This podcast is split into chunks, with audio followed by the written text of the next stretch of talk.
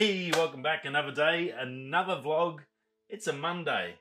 The power's out, but here's why you have Zendure stuff.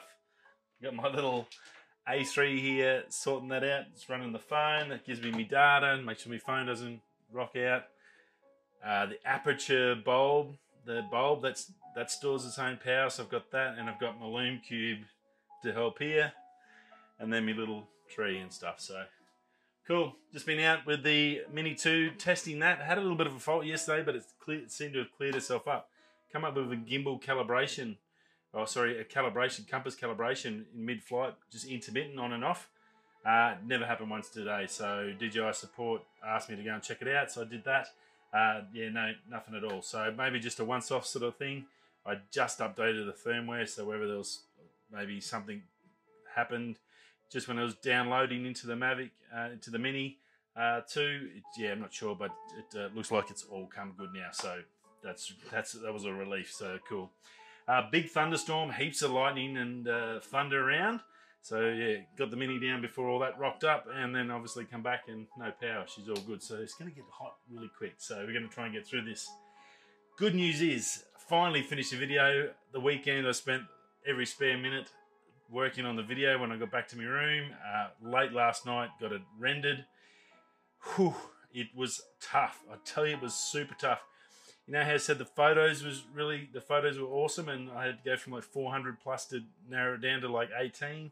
Um, well, the same with the video. I had, I think when I've dropped it all in the timeline and started going through and cutting it, even after initial edits, I think I had 49 minutes. So I was looking at two videos I just got the hatchet out and I said, right, I just got to cut this. It's got to be smaller. I can't do it. I think it's down to 28 minutes, um, but that's 28 good minutes. There's a lot of good stuff to see. So I did cut out some sort of, I guess, me waffling on a bit as I do and talking about other bits and pieces and uh, whatever products and stuff like that. So I sort of cut out that stuff and really concentrated hard on just getting the trimming it down as much as I could um, that I wanted to anyway. So it is a longer video, 28 minutes, but it's got some lovely drone footage. Uh, it's got some just amazing spots, so definitely worth hanging around. Even if you sort of watch it and then come back to it later, fit it in whenever you watch it over a couple of views. Watch it 10 times, that'll be good. so after you've seen this show, which will go up, I'll upload this tonight. Uh, it, Brenda's Brenda Falls, it's going to be called. Uh, it's ready to go. I've just got to upload it, um, basically, so I'm going to get the daily show out the way, the another day, another vlog, and then we'll go, and then I'll upload that one and smash it up, and then I can start on this week's video, which is what we've all been waiting for. South Coast WA, uh, Margaret River, down to Denmark, to Albany, to Esperance.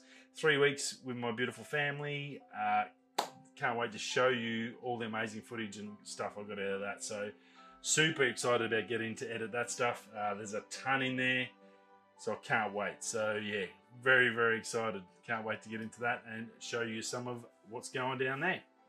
Radio tech news. There's a fair bit Friday or Saturday for us, but Friday in the States. There's a fair bit happening, so I'm going to try and shoot through it all as I can. so be, be aware. Um, Porsche released an e-bike over Unbox Therapy. They were talking about it, or Lew Later. Uh, e-bikes are no nowhere by no means new or the latest thing, but Porsche is a big name. Uh, they're getting into it. They've done. I've done. I think I've seen them do like bikes and things. Every now and again, you see a Porsche on it, or a computer or a hard drive made by Porsche or designed by Porsche or something. Well, this is, looks like a pretty actually nice electric bike. It's definitely not cheap. It's definitely Porsche cost uh, 10,700 US bucks. So it ain't going to be for the light-hearted. Uh, pretty wild bit of uh, gear, but 85 newton meters of torque.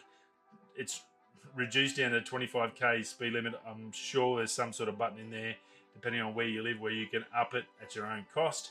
Um, obviously, in Australia, 25k's is the max speed limit for any electric bikes and scooters as well, which is just it's not even it's ridiculous. Any push bike can go over 25k's an hour, so it's a stupid rule made by stupid people. And if, if you've watched my boosted rev video, you know what I mean. It's some crazy rules out there. The same as the drone rules. Uh, overkill because some they want to protect against idiots. And unfortunately, those idiots give us all these stupid rules which realistically shouldn't be there, and they're made by people that have no clue what they're talking about or don't even do it, uh, and wreck it for everyone. So it's a real shame. So, but look, a beautiful looking bike, uh, integrated batteries in it, um, fully carbon fiber. The money's definitely in it. A full full uh, ten thousand dollar bike. So that's going to be about ooh, 15 Australian. So a lot of lot of moolah, but definitely worth checking out. um, Amazon's in a little bit of a hot water. Uh, Peak Design, which is a very very good uh, photography company. They've made a lot of good things. I use a lot of stuff. I've got their strap. Um, I've got the little tags that you hang on the camera that you can you put the strap on. Really, really good stuff. Some great boxes, some great bags. Well, one of their bags has been copied by Amazon, uh, allegedly. Um, it's obviously going through whatever battle they're trying to get sorted now, but it's the everyday sling. Um, if, it's been out for years for Peak Design. It's one of their early successes on Kickstarter. Excuse me. Um, and it did really well, and it's and it's been a bit of a staple in the photography for just short day walks and stuff like that. Now, um, Amazon's just come out and made an Amazon Basics. It's got the same, basically exact same shape, just about the same tag on the side with Basics written on the side. The zipper's just about the same. There's like some very minute differences, but if you looked at them side by side, you'd think one's just a Chinese copy, which is the Amazon one. It's just a Chinese crappy copy uh, the Peak Design one is a good one. That's 30 bucks US. The Peak Design's 120 or 130, but it's proper gear with all the proper stuff. So now the problem is Amazon's got away with it. All they did was change one word in the name and took everyday uh, basics sling out of it, um, and apparently that's how they can get away with it. A little bit disappointing, but I, I thought it'd be good to mention because of patent rules. Um, I did some some fishing tackle boxes a couple of years ago. I ended up not following through with the patent because, and that's what I wanted to explain to you. They can these companies, if they're smart, they can get around you. Basically, once you get a patent, um, you apply for the process. That gives you two years. Uh, at the end of that two-year period, if you're going to lodge it and file a patent in every country, uh, you have to do an individual country around the world. So there's 100 and what 86 countries. So you've got to pay, and I think it's twelve hundred dollars per country and that only lasts I think two to five years, and you got to repay for it. So if you want to block people like say China, so you can block China, you can block the US, you can block uh, Mexico around your country, that's fine. But if then if you haven't blocked Australia, I can come and make it in Australia, and there's nothing you can do. I can steal your design and copy it, make it, say made in Australia, sell it internationally, and it's exactly the same as yours, and there's nothing you can do about it because I've got the patent here or I, you haven't got a patent here. So it's a little bit tricky. That patent law is built for big companies like Apple and it's built for rich to get rich. Uh, it's a absolute cost you a fortune trying to do a patent. Um, if you ever wonder why things cost a fortune, know, these Kickstarters and that, patents and the design costs and tooling, all that is just insane. And the patent rules are just, it's just all about lawyers getting rich and big companies like Apple have just teams of lawyers sitting there smashing patent after patent after patent, and then they own it because twelve hundred bucks, let's say 50, 100 grand per item, is nothing to them when they're worth a trillion dollars. They can patent pretty much everything they think of. So it's yeah, I thought it that sort of story reminded me of that. I went, oh yeah, I know why. Maybe they didn't patent it in a certain country, and Amazon's going, "You beauty, we'll just make it there." So it's a bit of a scam. So be aware of that. Um, but not good by Amazon. It was like pretty much blatant. I don't mind getting if you're gonna make cheap crap, but it like make it even look like you didn't copy it 100. percent It is a blatant copy. So yeah, it's pretty pretty terrible. Um, Nikon, some big stuff from Nikon. Um, they're saying, uh, well, the rumors are on DPR review that uh, one of the head honchos in Nikon come out in an interview and said that they will be releasing a flagship D6 replacement mirrorless camera this year, high res stack sensor, 8K support, uh, sometime mid to late this year, I'd say. So, how that's going to go, they need something to sort of get them back up. We talked, I think, last week about that little one inch sensor that for the cameras and phones and stuff that Nikon's uh, in the middle of developing and producing. So, a flagship camera. Um, we all heard about the rumors about the R1. Well, that's going to have Nikon's got to go up against that. So, a stack sensor and this other stuff ain't really going to cut it. They're going to have to come out with something absolutely ridiculous to fight the fight against the Sonys and the Canons. Um, otherwise, they're going to be content with just being a little player like a Pentax or a um, or a Panasonic or something like that, and just understand that. So I guess it's hard. It's hard to stay up there with the big boys. Got the development teams and the costs and the money and all that stuff and the patents and all as we just talked about. But uh, pretty interesting. Good to see them have, at least getting up there and having a crack. Can't wait to see what they bring out. Um, they do make fantastic color science in their cameras. They do make good cameras. They always have. They've just struggled the last few years. Maybe 2021's the time, the year they sort of bounce back and get a little bit of a little bit of something in their step and have another crack. So that'll be interesting to see. Probably second half of this year. Now Elgato, if you haven't heard of Elgato, I've probably pronounced that wrong. Um, gaming, streaming, all that sort of stuff. They're huge in that. They make the video so you can hook up to your cameras for streaming. Uh, the the touchpad so you can do all your stuff like that. Um, very big company, uh, getting bigger and opening up to new products now. So they've got lights now. They've got their own microphones now for streaming, all dedicated towards streaming and, and pretty much a gaming sort of orientated company. Well, now they've got their own sound deadeners that you can clip onto the wall, and it's pretty interesting because it um, you can make your own, and there's plenty of plenty of things on YouTube showing you how to make your own. But I thought it was quite handy because these have got little, basically little hexagonal pads. Uh, they've got two stage uh, sound deadener, and you've got a little clip which you just uh, with that like um, command strip, put that on the wall, stick your little thing up here, put that, and then stick it around your wall and make up a pad. Uh, you get six in the kit that they uh, sell you. It's not going to be cheap. I'll give you a hot tip, but it's very easy to do, very easy to put up. And then if you're talking and or streaming, or you've got somewhere where you do a show like this, it was very easy to place the pads and really deaden that sound to give you the best quality sound. One thing I just can't do here because I can't stick stuff all over the walls in a in a mine site room is to do that sound deadener, and it's a little bit tricky. But once I get to the once we buy a new house and I get set up, that's something I definitely want to, want to do and try and fix that and get a lot better studio that I can talk in and not get so much reverb. Hopefully, it's not too bad because I've got the uh, the mic from Rode. So, so there we go. But uh, look, they look pretty good. Um, there's six panels and all your gear. It's 30, 30 grams per panel. They're about 50 centimeters by 50 centimeters, a little bit small that, but roughly 50 by 50. So like a fairly decent panel. So you got six of those. So nearly 300 uh, mil long, 30 cent or 300 centimeters long. So that's three meters.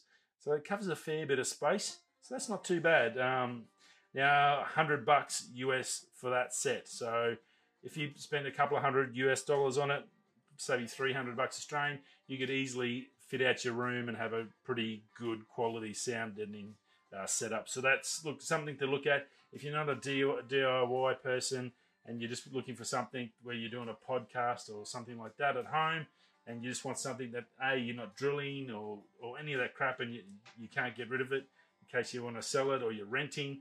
Especially if you're renting, this is a great idea because it's just those command strips on and off. Put it where you want it. If you want to move rooms, it takes you half an hour and maybe five bucks worth of command strips. You don't have to get a whole new set of mounts. So look, really, really cool. Go check it out at Elgato. Uh, they look pretty cool. And then last but not least, a little something close to my heart, or, or probably my stomach. it's probably not a good thing. Um, I love cooking when I get home. It's again like photography. It's a little bit of a stress relief after what I do, my daily job. Um, cooking's always good. Oven's important. Generally, they've just been an oven. Some of them you can buy that are separated, got two two different ovens in the oven. Uh, well, Samsung has gone out of Samsung now in the oven business and home appliance business, as you may not know, but uh, they've got this new dual cook flex oven, the NV6300. Uh, there's a video on YouTube. Uh, just go watch it. It's pretty darn cool what you can do with an oven. Basically, connect it to your phone, probably a Samsung device or Android. I don't know. I'm pretty sure it's not going to work with an Apple, which is a bit of a shame. Maybe it does. Fingers crossed. Um, but you can control your whole oven with your phone. So before you get home, if you're running late from work and you want to chuck the oven on to chuck some chips in and just I don't know whack a chicken Kiev in or something like that, uh, stuff that I can before I get home, and then I can just jump in the shower. How about I'll turn the oven on the way home, boop, goes through your Wi-Fi network at home. The oven's connected to your Wi-Fi network. Bang! It turns it on, sets it up to the exact temperature for your chicken Kiev meal, which is in the, in the recipes in your book. Uh, it'll even then tell the fridge uh, that what you're going to use out of the fridge because your fridge is going to have all the stuff with you what you've bought and not bought each week. We're going into that future, but this oven is amazing because not only do you not have to open the whole door, you can open the bottom section to get the bottom level, um, and or you can open the top level. Now it's not just like a separate partition; it can actually be all one oven. There's just basically a sliding tray in there where it's got fans on the top, fans down the bottom. What it does with that tray in the middle uh, basically looks like it can separate and have different temperatures. So you can cook a pizza down the bottom and a roast up the top. Wow.